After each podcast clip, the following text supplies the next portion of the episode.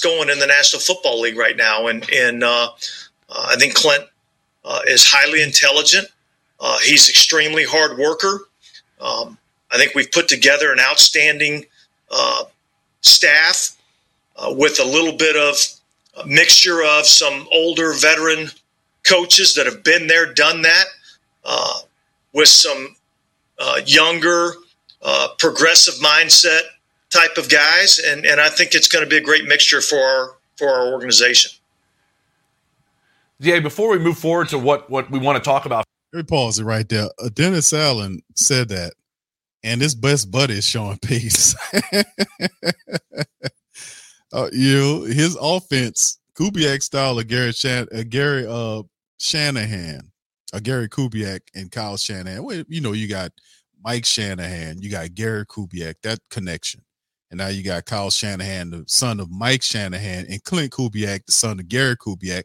All these guys, these former Denver guys, uh, working uh, around the league. And that system has grown to success. The 49ers run it to perfection. They have, and it also has other people operating the same system.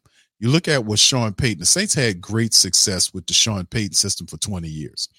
Now it's getting sold a bill of goods now because it was misused the you know with most systems it takes uh, uh it, you can't run them with milk toast leadership. All systems deserve accountability. Like if you have a good system that you're operating for and it was a time in it was a time proven system that the saints have had that they use the sean payton system works when you run it correctly. So to like to abandon to say that you know this is the best system that gives us the best opportunity to win you know, I mean, you pick a guy that eh, you pick a guy that's a leader that holds people accountable, you would have success with that system. That wasn't Pete Carmichael. I mean, maybe Pete Carmichael as a, a, a assistant to help that guy with the system of somebody that has some familiarity with with it, like, oh, Sean Payton's system just doesn't work anymore. That's why we threw it out. No, that's not it at all. You ran it wrong. You misused it. You didn't run it with some oomph and some accountability. You had a milk toast guy in there who didn't hold anybody accountable to anything, and and that's why it failed. When we were asking questions about why the quarterback looks like this, why he looks like that, why the line on, you know, and just you had nothing but excuses. There was no accountability there. But Klint Kubiak comes here and I think he'll get a lot of room here in terms of what Dennis Allen, because one thing you can call about Dennis Allen, he's a backstabber, he's a weasel, but at the end of the day, he's not a meddler. He won't meddle. He'll allow you to do what you got to do on that line. And if you fail, then that's your fault. Now he will spin narratives, and him and Mickey Loomis will spin the narratives to protect you, and they will even bring out dumbass stats. They would lie, they would dis, they would misdirect they'll you know stuff like they did over the last couple of years to hide an inaptitude and mismanagement of what they was doing with this team they'll come out and they'll protect you. Why you tear up everything? That's what i've said that all the time. But in terms of accountability i actually like klint kubiak because he is a guy that not he grew up in that system man. I mean that's like i talked about it before. It's not something you was taught. Like it's some you know i just work with this guy that that's that man's father you know, and that's been a system that he's been knowing. This guy was brung up in this stuff. You know, it's a whole nother world when you brung up in this stuff. You know it like you know the back of your hand. You got inside game on it. Like as a guy as teaching his son the game, he gonna give him all the game. He ain't gonna hold nothing back. He gonna tell him all the truths. He gonna show him all the ins and outs. And plus, he's had all these different stocks he stops that he had along the way where he knows uh, what guys he needs to have with him to make it work. So he has a really good staff of people. The Saints basically cleared out almost everybody except for Barone and who uh, who else did they keep? They, they got rid of the well, they didn't get rid of them. The running backs coach left to the Giants. Wide receiver coach Cody Burns got fired. They kept Clancy Barone, the tight end coach. They fired Marrone. He should have been the first one, offensive line coach. They fired him, but they did keep several assistants from different positions here. Uh, they got rid of Curry, uh, you know, so they brought in their own guys, Janocko. So, man, at the end of the day, all I can say is he'll have an opportunity to build that offense because You know, they they want him to be successful, but boy, oh boy, it's going to be a lot of pressure on him to do that. Uh, do I see Hunter Renfrow and this another Raider guy here, along with the rest of the Raider guys that come through here? I don't. Ah, man. Ah, man. I, I, I don't know, fam. I, I hope not, man. Not, not no disrespect to Hunter Hunter Renfrow, but um, you know, we have a good young wide receiver core already. And I think with Mike Thomas moves out of the way, that'll probably open up a position for maybe they'll go after a veteran, maybe not a more high profile veteran, somebody that fits what they or or are they doing. Perhaps they might address it in the draft. But I don't know about Hunter Renfrow, uh, Randy. Uh, not Randy. Uh, who asked me that? I'm sorry, fam. I just had it on screen. There you go. Yeah, uh, yeah, Randy. I'm sorry. Right, Brent says, uh, sounding like George Bush. Uh, uh yeah. Well, he uh, you fooled me once. you can't fool me again. Oh man. But anyway, yeah, that's the whole thing, man, with the Sean, the Klint Kubiak system. Yeah. We look in this the Sean Payton offense actually was supposed to be designed to be a QB friendly system. I've seen, we've seen in history backup quarterbacks come in there and run the system to perfection. You know, they come in there because it's supposed to be designed to be QB friendly. Um, the Klint Kubiak style offense, it has is a very, um, very lively offense. You see a lot of mo- pre-snap motions going on, uh, a lot of misdirect concepts to kind of confuse you, and then they'll attack you on an angle. You know, or you know, they, they're really good at that kind of confusing the defense, making you think about what they're going to do. And it's just it's a really cool offense to run but like I said, a lot of pressure is going to be on Klint to perform because right now, this is this is probably going to be Dennis Allen last year unless they get the team into the playoffs. Another nine and eight's won't not going to work. They need to produce a playoff, and all of them to do that, Klint Kubiak has to get his staff, and they got to hit the ground running. So it's, it's a lot of pressure on Klint Kubiak to take this job. Let me tell you. Thank you, Brent. Appreciate that super chat, bro. All right, DGS says Klint Kubiak will hold Carr. Uh, yeah, I, I actually I I agree a thousand percent with this. That's what I said when they brought Klint Kubiak in here. Is that I really do think Klint Kubiak will hold Carr accountable. I really do think that. I really do think that, and that was the problem last year. The account of they uh, they coddled Carr too much, allowed him to make excuses. And that was the problem. The issue with the offense wasn't entirely the quarterback. A lot of it was on him. A lot of it was on the offensive line. Kubiak will be tasked with fixing both. Let me tell you, it's not going to be an easy thing, too, for a first time offensive coordinator. Now, he was a passing game coordinator, but the guy never been an offensive coordinator before. And he will be tasked with, to take that because it's different. Like if you got your own guy, like you you i got my own guy i got a concept i'll do this that and the third like you'll have a guy who's the uh, uh, uh, what's his name uh used to the U with USC he was with USC last year and now he's uh going he's with the Washington Commanders right now uh I forgot the man he used to be a coach for the uh Cardinals several years back he's now the coordinator of the the Commanders there he was at USC and now Clint King, Kingsbury that's what I'm thinking about Cliff Kingsbury and he's up there. Uh, I forgot it. It's a Kingsbury Clip, whatever it is. Yeah, this this guy's up here in Washington now. He comes from USC, and of course they're talking about him. Yeah, there you go. Thank you, DGS Kingsbury. You got him moving there now. It's rumblings about them potentially going to try to get Williams, or uh, if they're given the trade up to go and get him. And what I'm saying is because when you're an offensive coordinator, you have an idea of what quarterback you want to have to run your system. You see, and even though Carr has experience in a multitude of different systems, you would think that his adjustment period to bounce from one system would help him pick up things faster. It most certainly did not happen, you know. It didn't happen the way we anticipated it. Will it be a faster process for this new system? I whether it is or it isn't, I'm gonna lean on the side that it's gonna take some time for him to pick up a whole nother system. And until then, they're gonna have to figure a way how to run the damn ball. So oh, oh Ava said he was uh oh he was he okay, he had a little experience with Zimmer's. Okay. Was that a full year Was that a full year he was over there, Avis? Throw that in there, man. All right.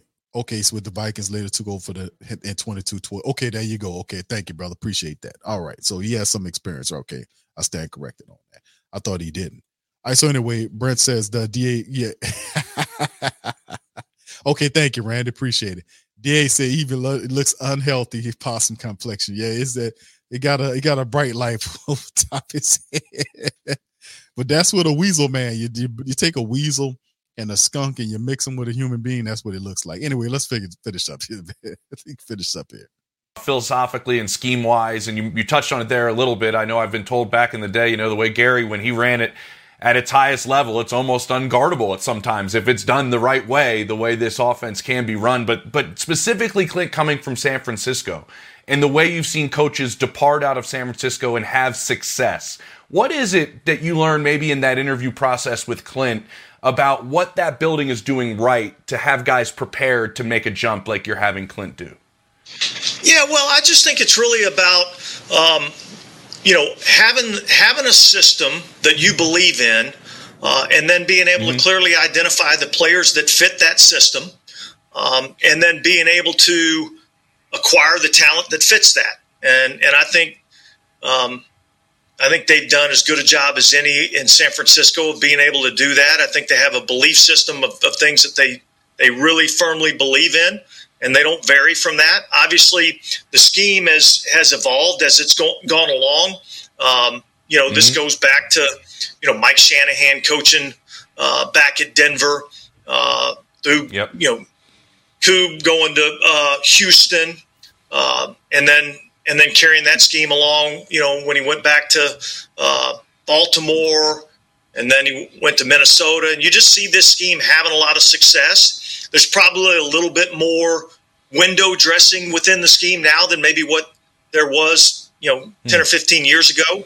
Uh, but I just think it, it's it's a system that's quarterback friendly, uh, and and I think it relies on being able to run the football and uh, and get your play action passing game going. Yeah, I love I love hearing you talk about this because you're a defensive guy, right? You've had to scheme against this, so you know how much of a challenge it is. Um, schematic to be honest with you, that's the that's the philosophy of most offensive systems is you got to get it's a balanced attack in the NFL. And This is commonsensical, right? We understand that at the highest levels of most offensive uh, operating that they have to operate what's what's called balance, which is running the football, throwing the football, running the football, throwing the football. Am I going to run it this time or I'm going to throw the football? Once you get things going, with both and you operate play action where you can draw a little trickeration in there you can be able to fool people and get that whole thing going. The new orleans saints last year weren't consistently doing that you know and and that's the big point of why um we had so much dysfunction through the entire season. And recognizing it and doing something about it i think this year maybe the difference is the accountability thing that klint would bring.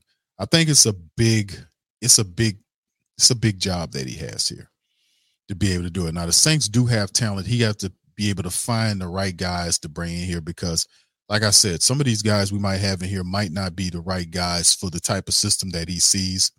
You know, and of course they're going to look at some of the talent and see what they need. Go around for agency or the draft and scout for the type of people that works for the type of system that they're trying to implement.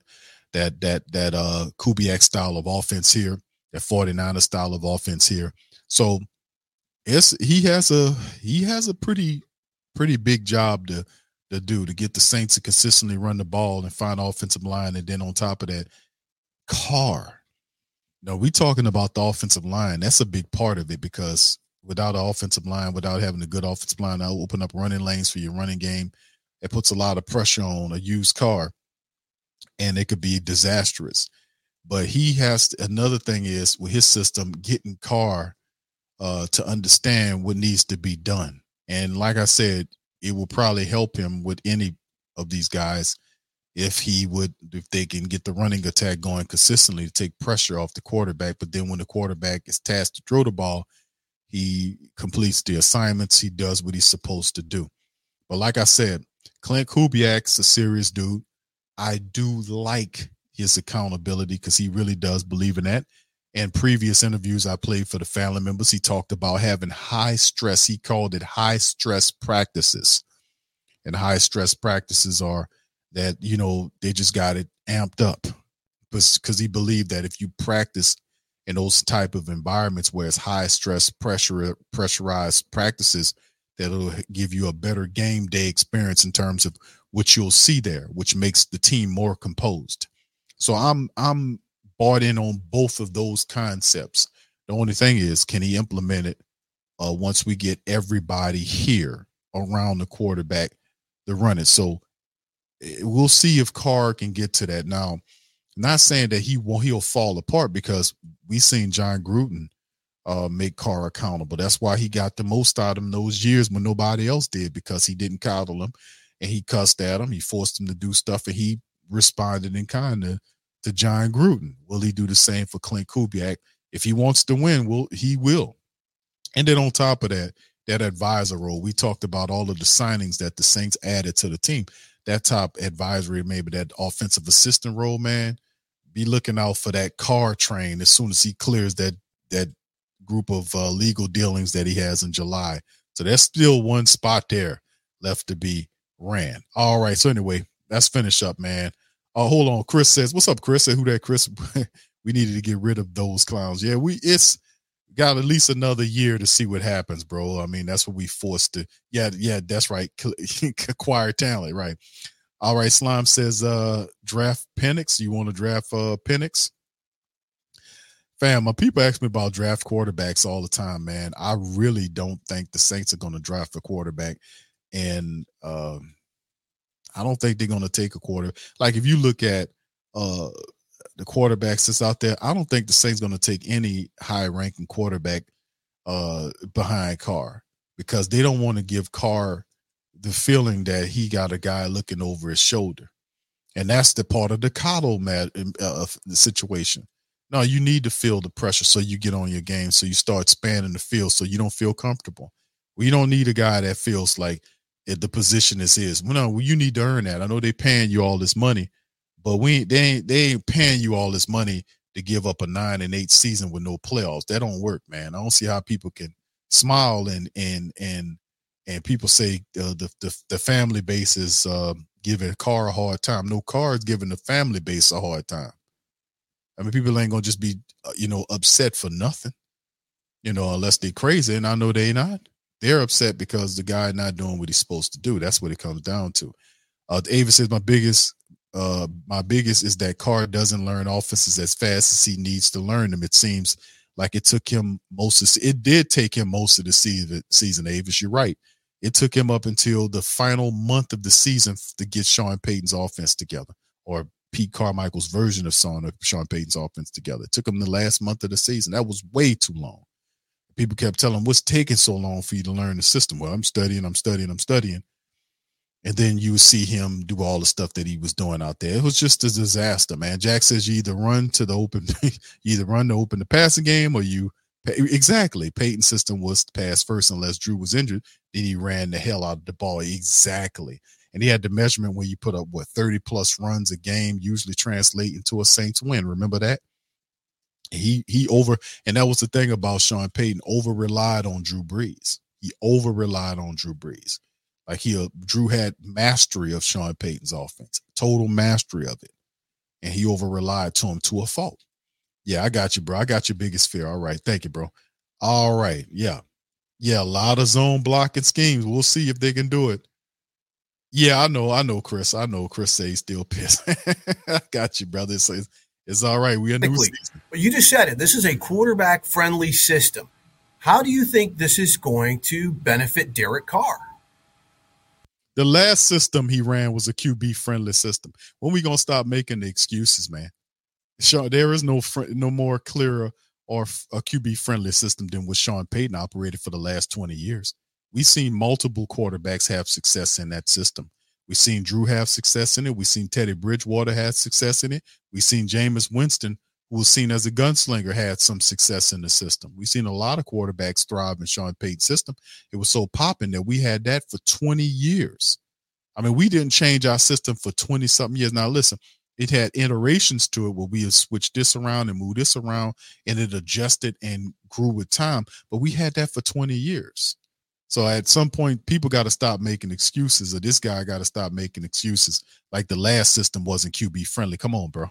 Well, look, I think Derek's going to uh, do exceptionally well. Uh, you know, I thought there was a, a, point in time this past season where um, you know, we started incorporating a little bit more of the play action passing game, and I really felt like that's where our offense started to take off. I thought that's where Derek really kind of started to take off. And, you know, it's interesting because, you know, I've had communication with Derek throughout this process, uh, you know, and talked to him about some of the different candidates that, you know, we were bringing in.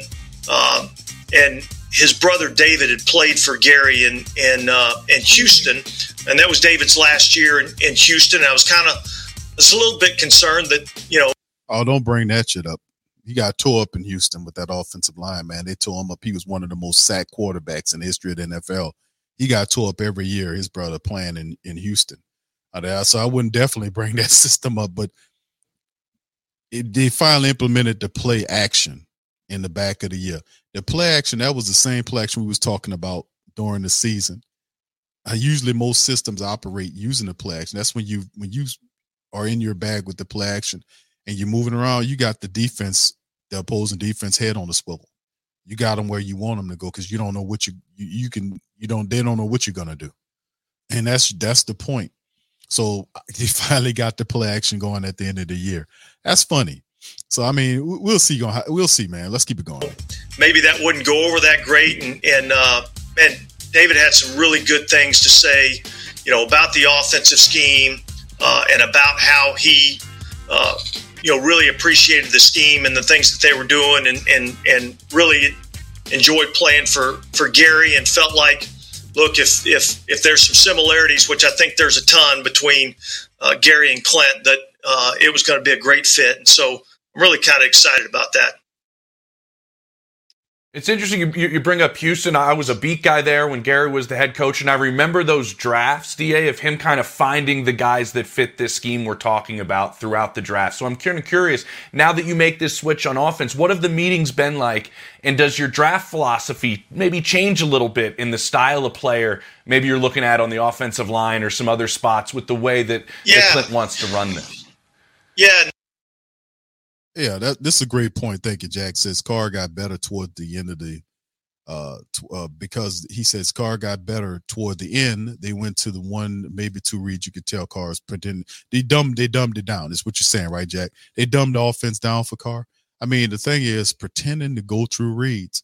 Uh, it's if you attend, see, that's that's you know mind boggling to me that and you're right. If you go and look at the tape, you can look, he'll stare here and then he'll go. And then sometime he would just stare down one side of the field. To me, I don't think a guy that does that is a guy that you want to pay that kind of money to, for real.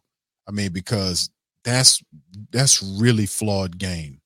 And that guy could be easily game planned against, and that would explain, and we've talked about this before, why he didn't have the uh, uh you know the postseason success. He been there one time and he lost. He did for 10 years. He put up a lot of stats and then it gets to the game time, the big time.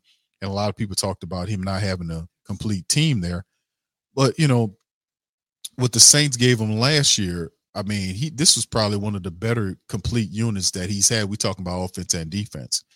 And we just for whatever reason they they couldn't get it to going early on in the season when it mattered. I mean, we talking months past, months, several months until the team looked decent. That's the last month of the season. It was still not good enough to get the Rams win. You know, uh, it just it just boggles my mind to know where it is. But I do have a little bit more um positively for the situation because I knew that I know that the Kubiak coming in here, Klint Kubiak's coming here, gives them more accountability. I really think he's coming here with accountability and he understands that he don't have time to dilly dally with Carr. That he got a certain period of time that he got to get Carr together because the pressure's on. So I do buy into that. No, I think that's a great question. You know, um, you know, a few years back, um, defensively here, I remember back in 2015, kind of 2016, we weren't sure exactly what we wanted to be defensively 3 4, 4 3, Seattle 3 defense, uh, New England single high man. Um, we kind of went through a little process, and, and, and uh, it was really kind of in 16 where I, I kind of took over and uh, I think we clearly identified exactly what we wanted to do defensively uh, and exactly mm-hmm. what we were looking for in each position. And so, therefore, we were able to go out and find those guys 2017 draft and on. And, and I think we became a lot better defense because of that, because we clearly identified what we were looking for. Uh, and I think that's the process that we're going through uh, right now. We're, we're in the process of having our February draft meetings uh, with the scouts uh, with Jeff Ireland, Mickey Loomis, myself. We're in there talking through these guys, uh, and we had a chance to get the offensive coaching staff in here over the weekend uh, and really sit down with the you know with the scouts and and and with the people in the draft room and and kind of go through look th- this is what we're looking for at the quarterback position this is what we're looking for in an mm-hmm. offensive tackle this is what we're looking for at the receiver position so uh, I think that's been I think that's been great for our group, uh, and I think we'll we'll have to continue to have those discussions as we go throughout you know this draft process, and really not just the draft process, but free agency also. Mm-hmm. I mean, I know that's invigorating. I mean, it's got to be like so cool now to have these types of discussions with a new staff and kind of hear new ideas and and to really do this. So let, us kind of flip it to the other side of the ball, Da. You know, that's where you've you've just had one of the best defenses in the NFL for just the longest time. I want to look at Cam Jordan because last year seemed like just such an aberration. You know, he only had the two sacks. He wasn't putting up, you know, the typical Hall of Fame type of numbers we've seen him put up. Do you consider that just kind of a blip on the radar? You know, and what does he maybe need to do to get back to the Cam that we have seen for more than a decade? Yeah, well, look, I, I, think I think the thing that I would say about Cam, you know, probably where where the dip occurred a little bit is just his ability to finish uh, on the quarterback. Um, I think he, he, was still effective in kind of being able to get around the quarterback. He just didn't finish as well on the quarterback. And so uh, I think that's one of the things that we've got to continue to look at and work at. I think he's still one of the better run players in our league at the defensive end position. Uh, but look, let's be honest. I mean, as we as we all get older, we we we, we start to slow down a little bit. I don't think he's at that point um, where I think he's still got some good football left. Um, and I think it's up to us to try to find the positions and the places to put him in uh, to allow him to still be successful, you know. And, and so, uh, look, the other thing is he, he, he, injured his ankle at some point in the season. I think yeah. it might, might have been the, the Minnesota week. And um, look, he's such a tough competitor that he just battled through and fought through it. But I think it was probably, you know, six weeks before he started feeling more like himself. Yeah, that's the thing about the Cam Jordan situation too. A lot of people have been kind of on on Cam. A lot of the family members be saying, "Q, it's time to get away from Cam." This, that, and the third. I still think, and I've said it in this stream and others, that I think Cam Jordan can help you. He did have an ankle issue that slowed him down. You could see him in the game pursuing guys, and he just couldn't make it, chasing guys down. You can see the ankle was definitely bothering him, and a lot of people looking at the teetering production in terms of sacks from Cam, but the thing is, Cam's a Saints lifer. He's not going anywhere. He's going to retire as a black and gold guy. The Saints gave him the extension, and he's going to be here. And then, of course, we talk about uh, replacing Cam. Well, the Saints, like I, I mentioned earlier in the stream, that the Saints drafted Payton Turner as a potential placement. They drafted Isaiah Foskey as a potential replacement. So they got two a first round and second round pick defensive lineman in the building currently. So one of those guys potentially could be a replacement for Cam. We don't know. You know, only time will tell which if if these guys are the guy. We also realize the Saints did re up and give uh, Carl Granderson, who's the the the guy that's going to take us into the, you know, until the next several years of of high play. They gave our guy Carl Granderson a, a contract extension that made him the starter clearly. So, you know, we have some pluses here. We got that other side taken care of with Carl Granderson. He had a phenomenal season. And Cam, man, we know, you know, Cam Jordan is not as spry as he used to be, but he's still very a person that causes problems. He, like they're showing the film there, him chasing down running backs, him uh, trying to get to the quarterback. We just need to keep him healthy, and of course, make sure you have situational pass rusher role that where guys can get in there and kind of do their thing as well. But listen, if Carl Granderson keeps doing what he's doing, man, that can help. That can help Cam Jordan